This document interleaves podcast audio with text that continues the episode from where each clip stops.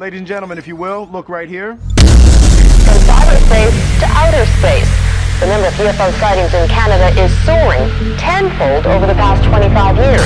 My God! The Pentagon declassifying three videos of what they're calling unexplained aerial phenomena. Look at that thing! It's rotating. Two videos. Alien disclosure is coming. An ancient evil is about to be unleashed.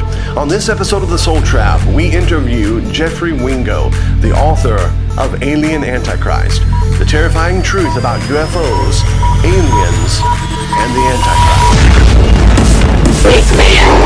I am a god, you dull creature! And I will not be bullied by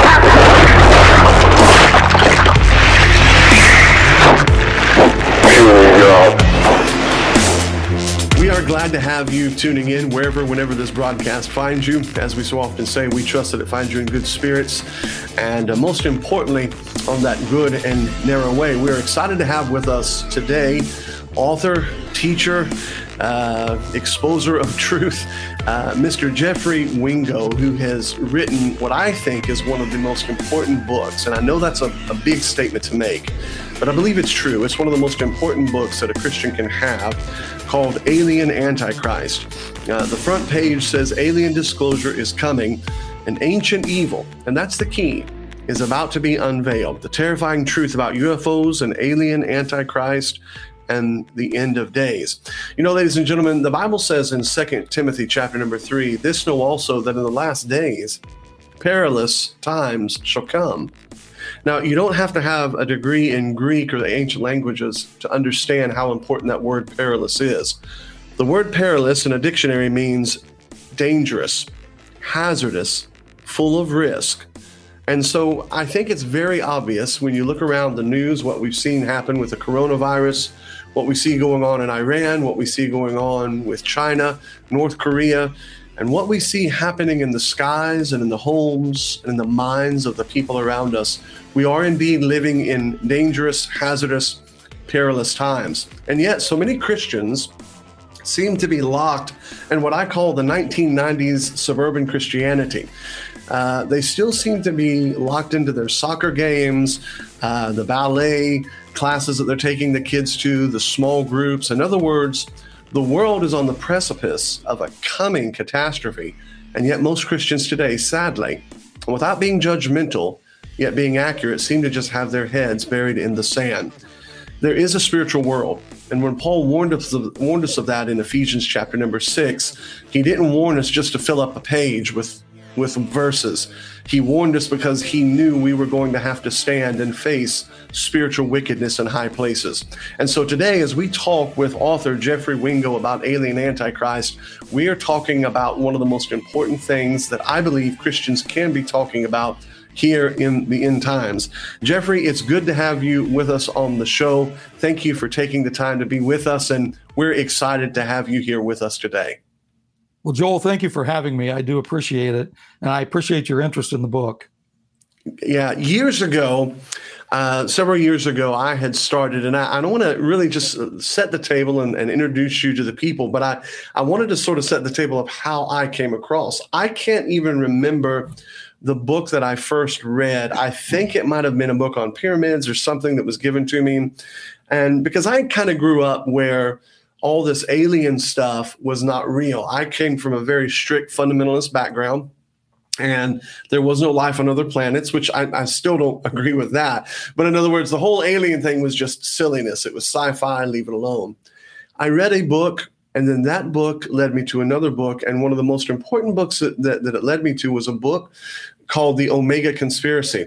And then there was another book, and I can't remember the other book that I read, but I remember distinctly, I believe they quoted you. And so I was looking in there and I thought, Alien Antichrist, that that's just worth reading right there. I mean, what a great title. I read it assuming it was going to be sort of one of those things where you read and go, oh, that's kind of interesting, and go on. And if you could see my copy here on video, just about every page is either dog eared highlighted because what I found very, very quickly was that we're not talking about science fiction fantasy. We're talking about a scriptural reality. So introduce us, Jeffery, to uh, a little bit about your background and how you made the jump from being a, a Bible expositor, a Bible teacher, you know, cornbread and buttermilk, to all of a sudden writing a book called Alien Antichrist. Yeah, it's uh, it is quite a jump, Joel. I will agree with you. Um, I was saved as a young boy, about seven or eight years old, at a Baptist church over in Johnstown, Ohio. And uh, while I haven't always walked with the Lord, I uh, uh, during those times I realized that He took care of me. And uh, when I did come back uh, later on as a late teen and uh, give my life completely to Him, it seems like He has led me in some strange ways.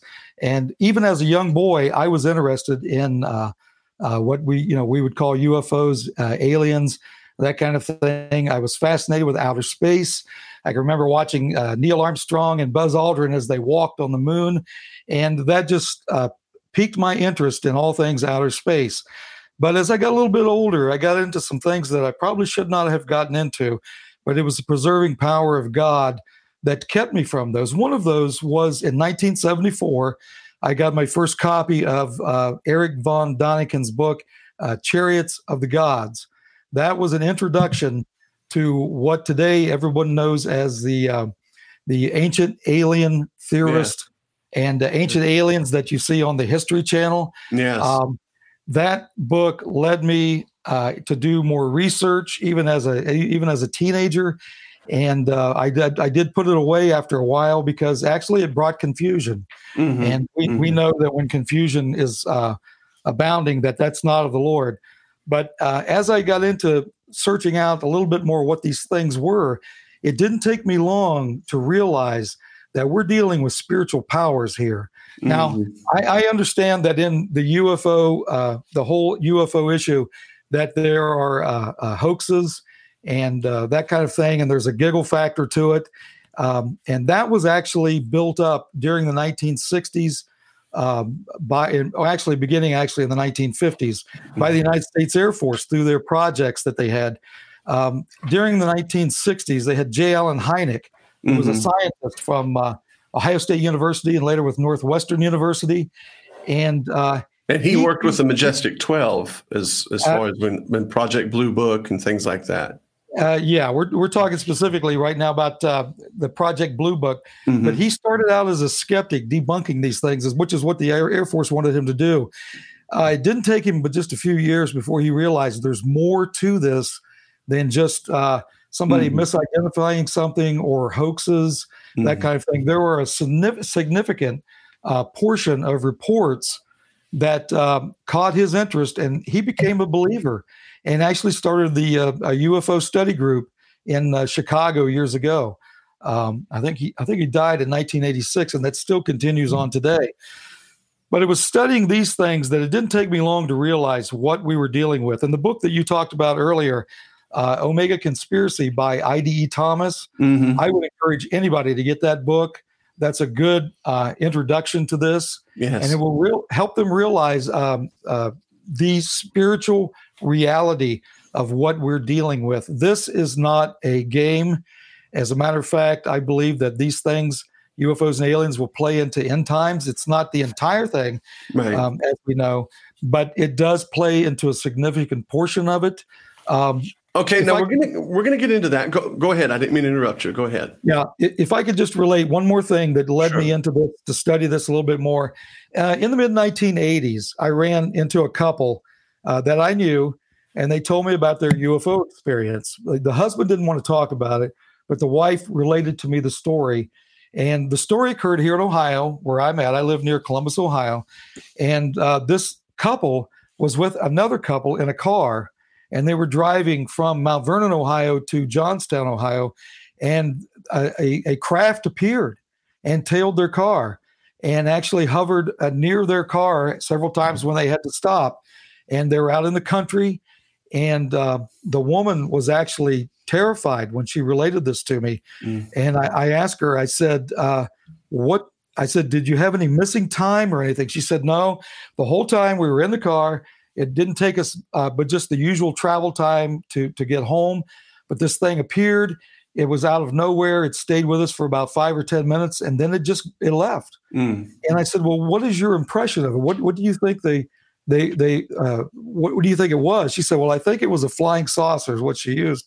Mhm. And I said, "Well, who was? Did you see anybody who was piloting this thing?" She said, "No, but I can tell you what they are."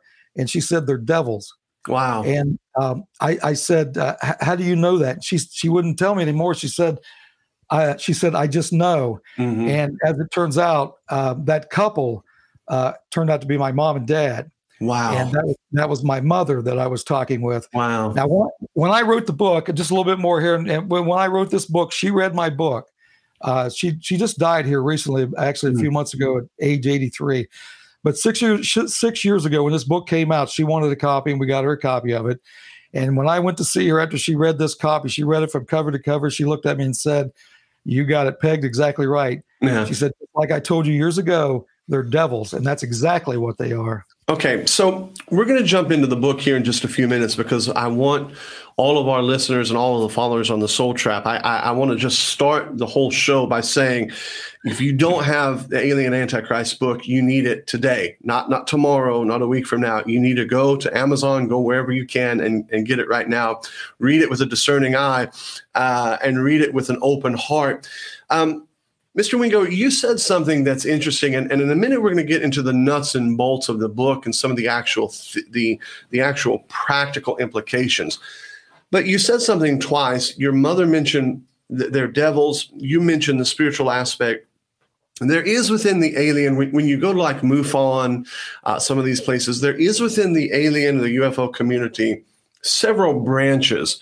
And, and most of it seems to be in the sense of, of, of a biological entity, a mechanical mechanism. But when you and I are talking, we're talking about a spiritual thing. Now, they may use the term dimensional, but still, we're talking about something spiritual. When you start reading early on, that's what you usually come across as the mechanical. These are aliens, this is whatever it is.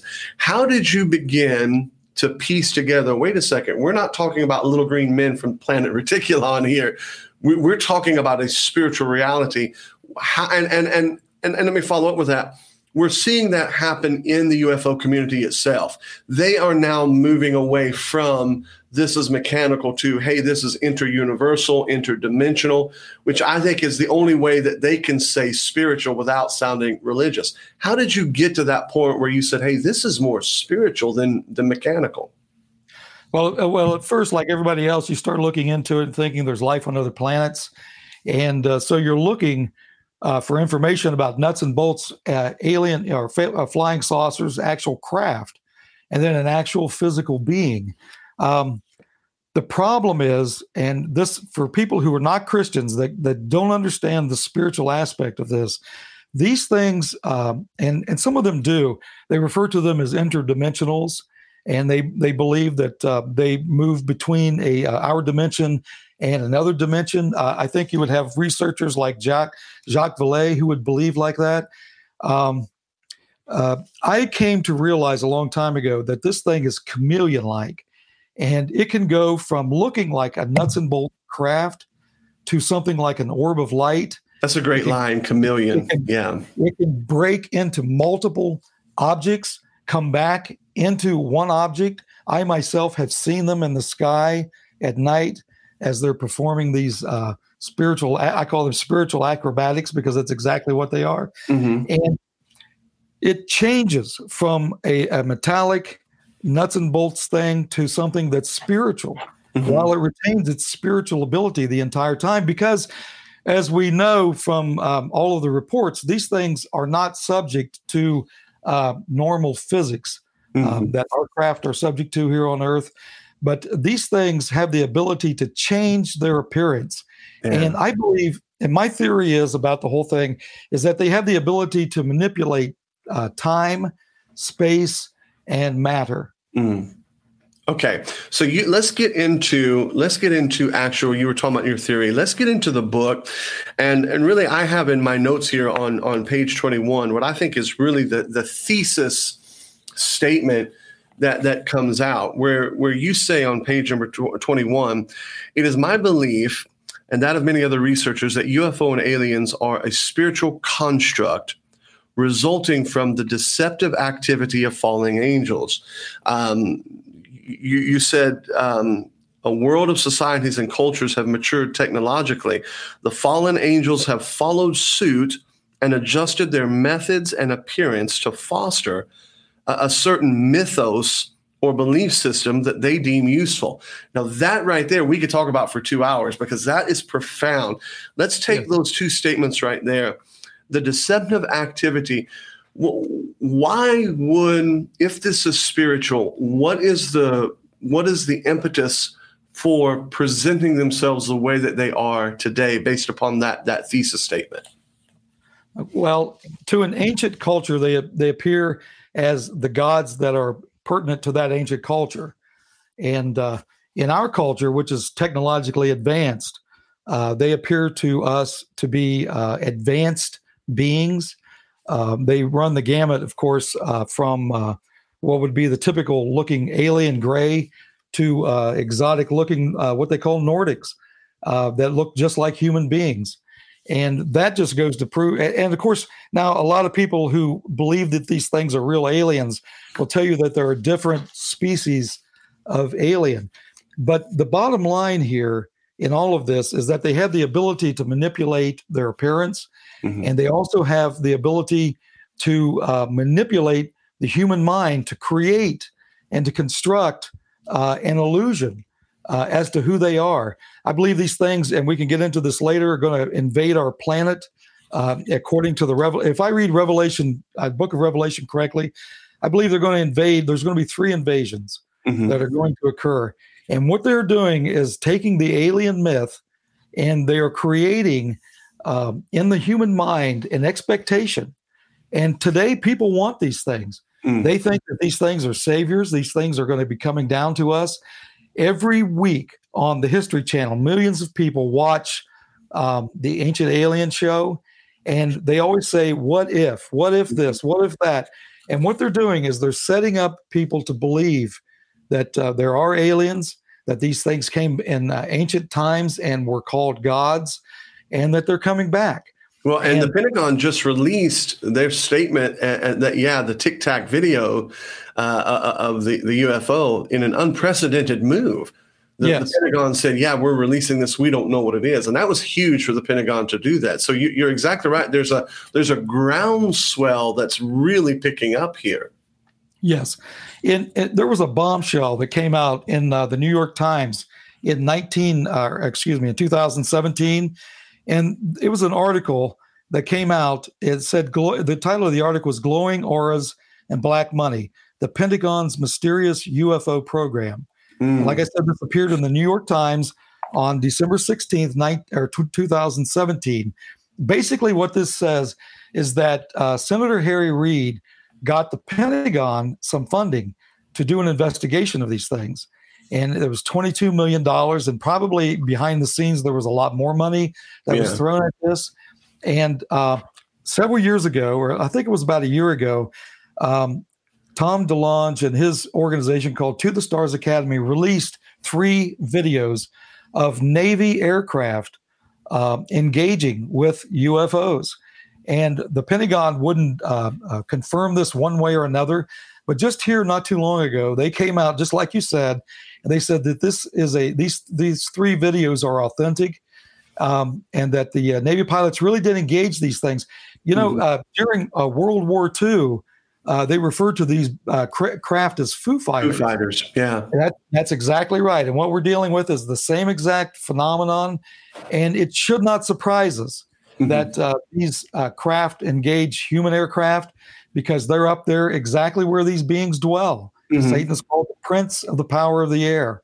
Mm-hmm. And that's where these things originate from, and that's where they dwell presently. Now, it's interesting because one of the things that struck me about the title is Alien Antichrist, and in a sense, what you're doing is is you're you're connecting two things, and yeah. you know when you think about the uh, the description of Lucifer, when you think about the description of, of Satan as a cherubim, he's not an angel, he is by constitution a cherub, and what's very interesting is is that description of him as stone Uh, and we see the same thing with the cherubs in Ezekiel. There is both a spiritual dimension, and yet there are physical, spatial realities of the wheel, uh, of time space continuum and yet that spirit spirit in there one of the things that comes out both in your book and in a lot of researchers is one of the things that, and you mentioned uh, uh, uh Jacques Vallée, it's hard for the researcher to not, in an honest uh, assessment of the facts go, this is something odd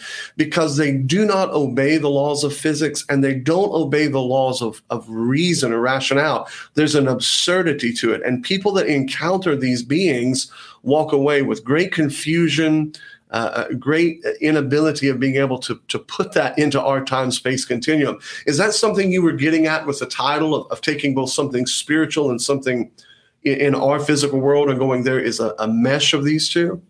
Yeah, the uh, a lot of secular researchers don't understand, obviously, that they're dealing with a spiritual power here, and um, as you stated, these things are dangerous. Um, they manipulate people. They use spiritual power to manipulate people, and uh, they um, they actually um, molest them sexually and disturb them. And a lot of lives have been destroyed because of these things. And the title of the book came about because um, and I know there's a lot of difference in the Christian community about Bible prophecy. Mm-hmm. But uh, to tie this in with the UFO, I believe that there is enough UFO information out there around the world right now that if Satan were to bring a, a UFO and land this thing on the White House lawn and say, I'm I'm from this space in the universe. I'm Christ. I'm returning. I believe that the world would probably accept that. Oh yeah. Um, if you ask most people, what do you first, what's the first thought in your mind when you think of the, the acronym UFO? The first thing that they will tell you is of a, a, a spacecraft piloted by an alien being. Mm-hmm. And that's proof that the conditioning process um, is complete because yeah. people nowadays connect these things with UFOs. How many movies have come out with this stuff in there? Right. And, uh, and and to, to, actually to brainwash people. That's exactly what it's for. Well, you know, you and, said something, and and and we talked off air, and and you know, the, the point of our discussion here is not, and and even for those that are listening or watching, the point of this discussion is not a timeline of prophecy. Um, right. There are some that believe in in pre-trib, mid-trib, post-trib, no-trib, right. all that kind of. We're not into that. One thing we do agree on: it doesn't matter where uh, uh, let me say it like this it doesn't matter when the event is going to happen. We can all agree that i think there is going to be a genesis 6 like event. I don't know how you don't read revelation no matter how you structure it and not come, come away with that. So you said something that i want to touch on mr wingo that i think is very profound. On page 66 of your book um, as i was reading it and this is something that really caught my attention you said um, uh, Many readers are perhaps dismissive of such commentaries explaining away ancient chroniclers by accusing them of ignorance or lacking in sufficient understanding of current psychology and medical information. Now, for those of you that are listening or watching, one of the great things that is amazing is, is that what we're talking about here is not something that started in 1947 at Mount Rainier uh, with the flying saucer. This has gone back to antiquity. So he's addressing that. But here's the statement. You say, I would like to point out that many of the ancient accounts of demonic slash human interaction almost exactly match the reports we have of human alien interaction in contemporary abduction reports. I wrote out in my notes beside there occult activity. Yeah. So, so uh, that was something that that I, have said for a long time, and I'd really like you to spend a few minutes on this. There is the UFO that I saw the lights in the sky. That's one reality, but a very frightening reality is the actual uh, third and fourth kind encounters, and even fifth kind encounters yeah. of these beings. and how they're mirroring demonic activity. Speak to that a little bit about that in your book. Yes, this this is an ancient phenomenon, as you said. It began. The Bible addresses this in Genesis chapter six or Genesis chapter six. Uh, Genesis six four is the sons of God took the daughters of men and created a uh, hybrid race of beings called Nephilim. Uh, these things ended up uh, be, they were evil, um, and they destroyed the uh, uh, pre-flood world, and they led human beings um, into all kinds of evil. Uh, there's a genetic program that they started at that time uh, to corrupt the human genome, and I believe that all goes back to the uh, first prophecy of the Messiah in Genesis 3:15, which states that the seed of the woman would crush the head of the seed of the serpent. Mm-hmm. And I believe that it, that is all rooted in that prophecy to prevent the coming of the seed of the woman. Um, when you you see uh, you read the apostolic accounts in the Bible that when Jesus died, that he led captivity captive, mm-hmm. and he went and preached unto the spirits in prison.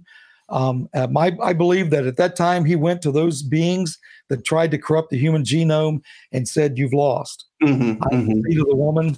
I came to redeem humanity, and uh, that activity is still going on today in a different way.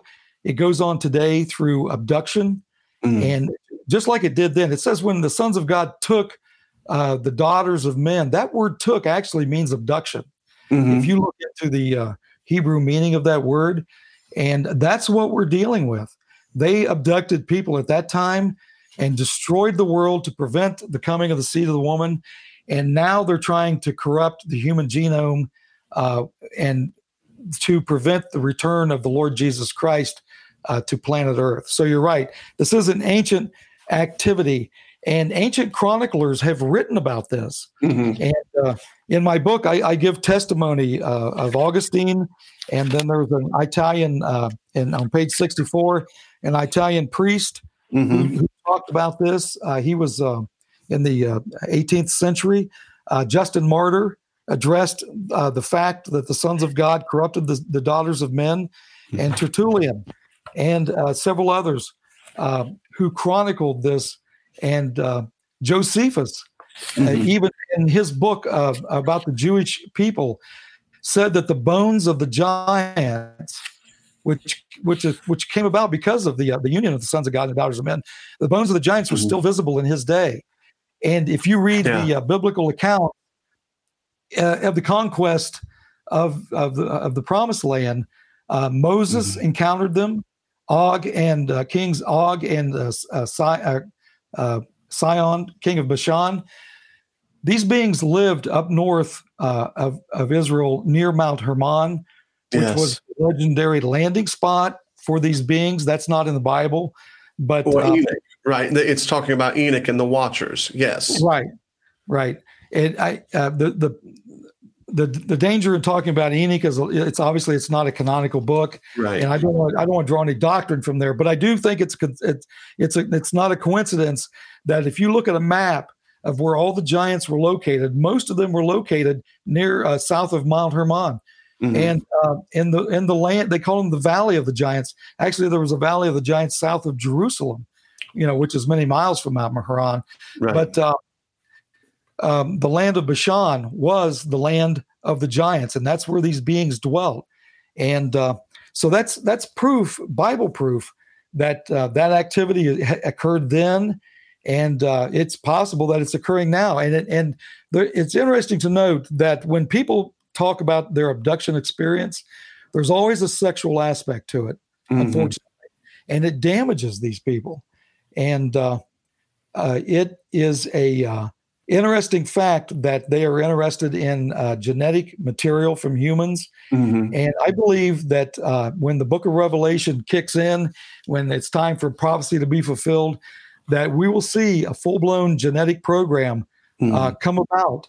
Uh, Daniel talked about that in Daniel chapter two. He said uh, that the talking about the 10 kings at that time, yes. that they would mix their seed with the seed of men. Mm-hmm now, a lot of researchers, including myself, have looked into that.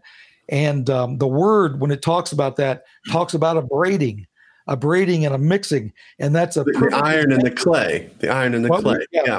What we see in genetic, the, the double helix of the genetic structure, mm-hmm. and you have the iron, what I call the iron and clay kingdom, mm-hmm. the iron of the fallen angels and the clay of the humans. Yes. And uh, there's a chapter in the book where I where I talk about that that these two are going to come together. But Daniel said they would not cleave to one another.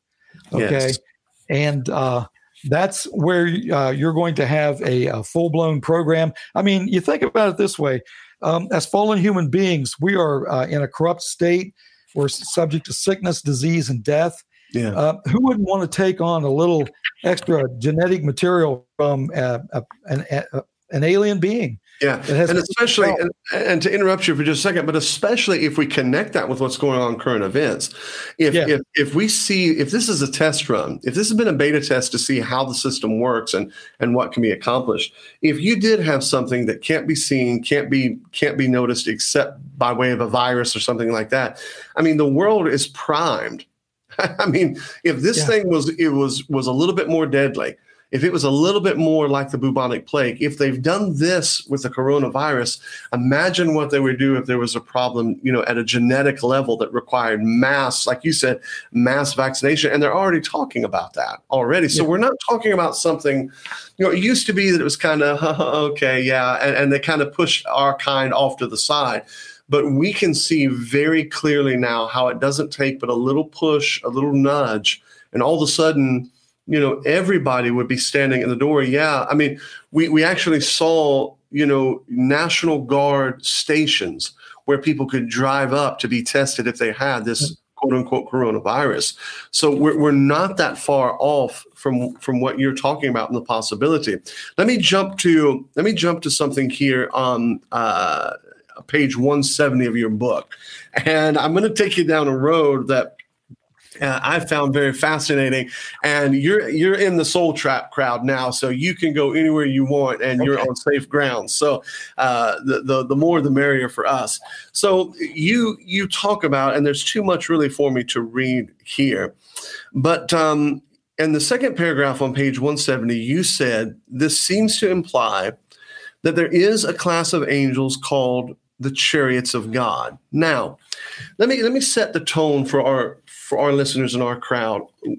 At the Soul Trap, however it is translated in the King James, that's what we we we go with that. That's what we believe. However, that does not mean that we aren't able to look back and say this this Hebrew word is here and there and there. We're, we're not saying that. We're just saying if God chose in English to put angel or, or you know widget or whatever it is, that's what we're going with. So I want to set that tone because I don't want somebody to hear you and go, oh, you know, and, and discount. Right. I think it's important to hear what you're getting at in this chapter. And I know I'm I'm getting you to go out on thin ice, but if I understood the ramifications of what you're saying, and I hold that here, and then I look at what we're seeing in the UFO, and then, Mr. Wingo, I look at artificial intelligence, AI, and its explosion on the world market with sex robots and the internet becoming sentient down the road and things like Skynet and Terminator. If I piece these ramifications together, we could be living in a matrix like world that we just are not prepared for. Yeah, that that's correct. Uh, Joel, uh, let me let me say at the outset that I defer. I, I do look at Hebrew words and uh, I read commentaries and things, but I do defer to the authority of the King James Bible. Um, I believe that the men who translated the King James knew exactly what they were doing, and they used the exact words uh, so that we could understand what God was talking about. Right. And um, so when it talks about the chariots of God, and the verse is actually in 68 17. And I know this this gets me in trouble with a lot of people because they they can't understand. They have what it is, they have a vision in their mind how they think that things played out in the Bible. Mhm. And then the That's Bible Actually, That's a great statement. Yeah. yeah, yeah, they do. And then when you when you bring up a Bible verse to break and it breaks that illusion, uh, they, they have a tendency to get angry with you. Mhm. Um, but all I can say is let's just read what the Bible says, and just take it for what it says. And it, we're not going to we're not going to spiritualize it. We're not going to we're not going to change it. We're just going to say this is what it says, and the implications for this today. Um, I have to say, after looking at this and um, after looking at this phenomenon for about thirty years, that this is uh, this is astounding, actually. So the, if if some of your listeners get their Bible out, they look in, and they, and they will need to read the King James because that's where these words are. Yes. And that is in Psalm 68 17. And it says, The chariots of God are 20,000, even thousands of angels, and the Lord is among them as in Sinai in the holy place. there are other verses in the Bible that talk about this, and Ezekiel obviously talked about this as well. God has a class of angels uh, called chariots, Mm-hmm. and we see one of the, the the greatest example that we can see in the Bible is in Second Kings chapter two, when Ezekiel um, was caught up by a, uh, a chariot of uh, fire and horses of fire, and uh, I have that I have that verse here, but I don't want to read the whole thing. But um, the other example that we have is when Elisha was uh, surrounded. He and his servant was surrounded by the armies of the king of Syria. Mm-hmm. Was Servant came to looking that up. Elisha. Yes, the servant came to Elisha, which is in Second Kings chapter six. The servant came to Elisha and said, uh, "Master, you know the armies of the. Uh, I'm just paraphrasing here. The armies of the Syrian army are out there. The mountain is full of horses and chariots. Uh, he's come against us with his army." And Elisha, as the prophet of God, he didn't need to see because he knew by faith, as the Bible says, we walk by faith and not by sight. But at this point, he asked the Lord to enhance the eyesight of his servant so that he could see. And when God opened his eyes, he could see that the mountain was full of horses and chariots of fire Mhm. round about Elisha. So let me interrupt you for just a second because, oh, and I'm sorry to interrupt you, but when I read this, this was the one I can remember reading it. I looked at my Bible and I can remember taking the book and just kind of setting it down and doing this number like this, going, wait a second, wait a second. Because when I cross reference, and I was just double checking my notes, when you cross reference over there to Second Kings, it doesn't say, uh, and I'm looking at it, Elisha prayed and said, Lord, I pray thee open his eyes that he may see. And the Lord opened the eyes of the young man, and he saw. And, and here's how we read it. Here's I'm going to read it the way we read it, like you were saying. And behold, the mountain was full of horses and chariots of fire and riders in them round about Elisha. That's not what it says. It simply says the mountain was full of horses and chariots of fire. Right. It doesn't say anything about there being beings riding in, in them. And it would be very interesting to cross reference where those terms chariots come up later on in there. And, and, and if what you're saying is, is if we're looking at the Bible, then that has to somehow maybe cross over into the, the anti spiritual world that says maybe these machines that we're seeing or these, these half dimensional, half mechanical machines, maybe they are indeed spiritual machinery. Yes. Are we, are we tracking down the right way there? Yeah, yes, you are tracking down the right way. The um, the fallen angels operate in the exact same manner as the unfallen. Okay, so if you have an unfallen chariot of God that operates in a certain manner, you're going to have a counterpart in that of a fallen chariot, and that's what we see uh, in the UFO phenomenon. That's what I believe we see in the UFO phenomenon. Uh, well, well, I want to read another verse here that actually corresponds with this. That actually it it, it just it almost blows the mind when you think about it. When we think when we talk about UFO activity, they have the ability to just instantly appear in our time space continuum. Mhm. They have the ability to just bleed right through, if I could use that term, and then they have the ability to disappear.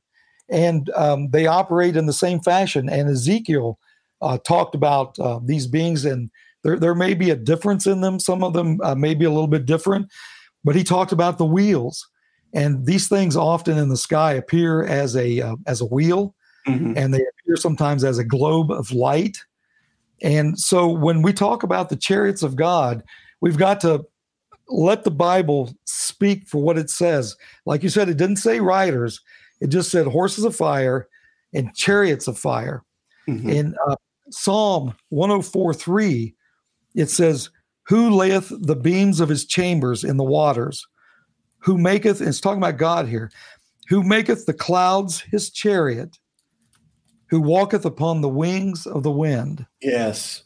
Now, now, when you think about it, um, I read in Ezekiel or in Exodus last night as I was thinking about this program, and uh, in the Exodus accounts, when God came down on uh, Sinai, He came down as a uh, as a blazing fire, Mhm. and uh, and the, the the mountain was full of clouds, Mhm. and as it says right here in Psalm sixty eight, the Lord was among them, even as in Sinai, and I- I guess the question comes to me is does that mean that these chariot angels were at Sinai when the Lord came down? Mhm.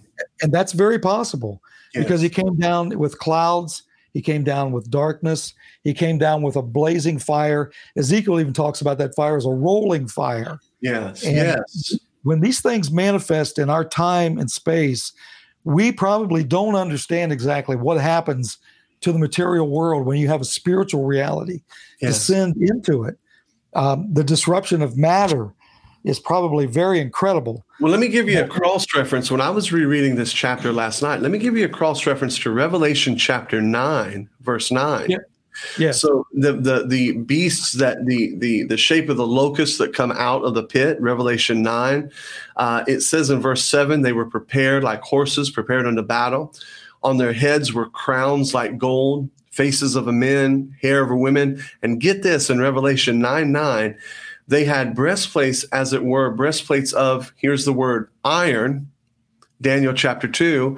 And then the sound of their wings was as the sound of chariots of many horses running to battle. So you can't, I mean, I don't know how you can cut it any other way. And, and, and when you start looking at that, you think, you know what? Jacques Vallée in his book, Messengers of Deception, Yeah. which he said that when they encounter, when people encounter real UFOs, it is psychologically traumatic to them. And in a sense, you get into that in several areas that this people that really encounter, we're not talking about the space program or, or skunk works program i mean they really encounter something dimensional it shatters them and i think one of the reasons why is because they are encountering something profoundly spiritual and profoundly evil Yes. would, would you agree with that Yes, I, I would agree wholeheartedly with that.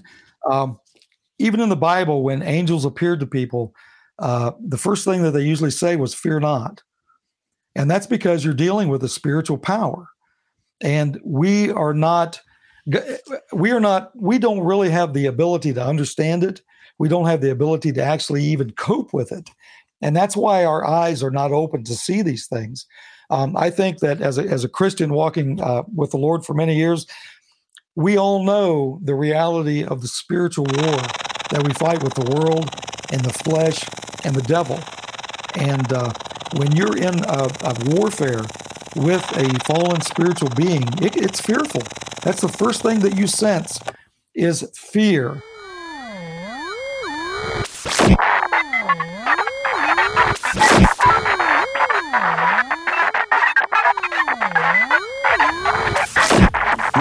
covering a lot of in-depth material Make sure to check out part two of our interview with author Jeffery Wingo and the Alien Antichrist as we delve into how this disclosure is actually going to play out on the human stage.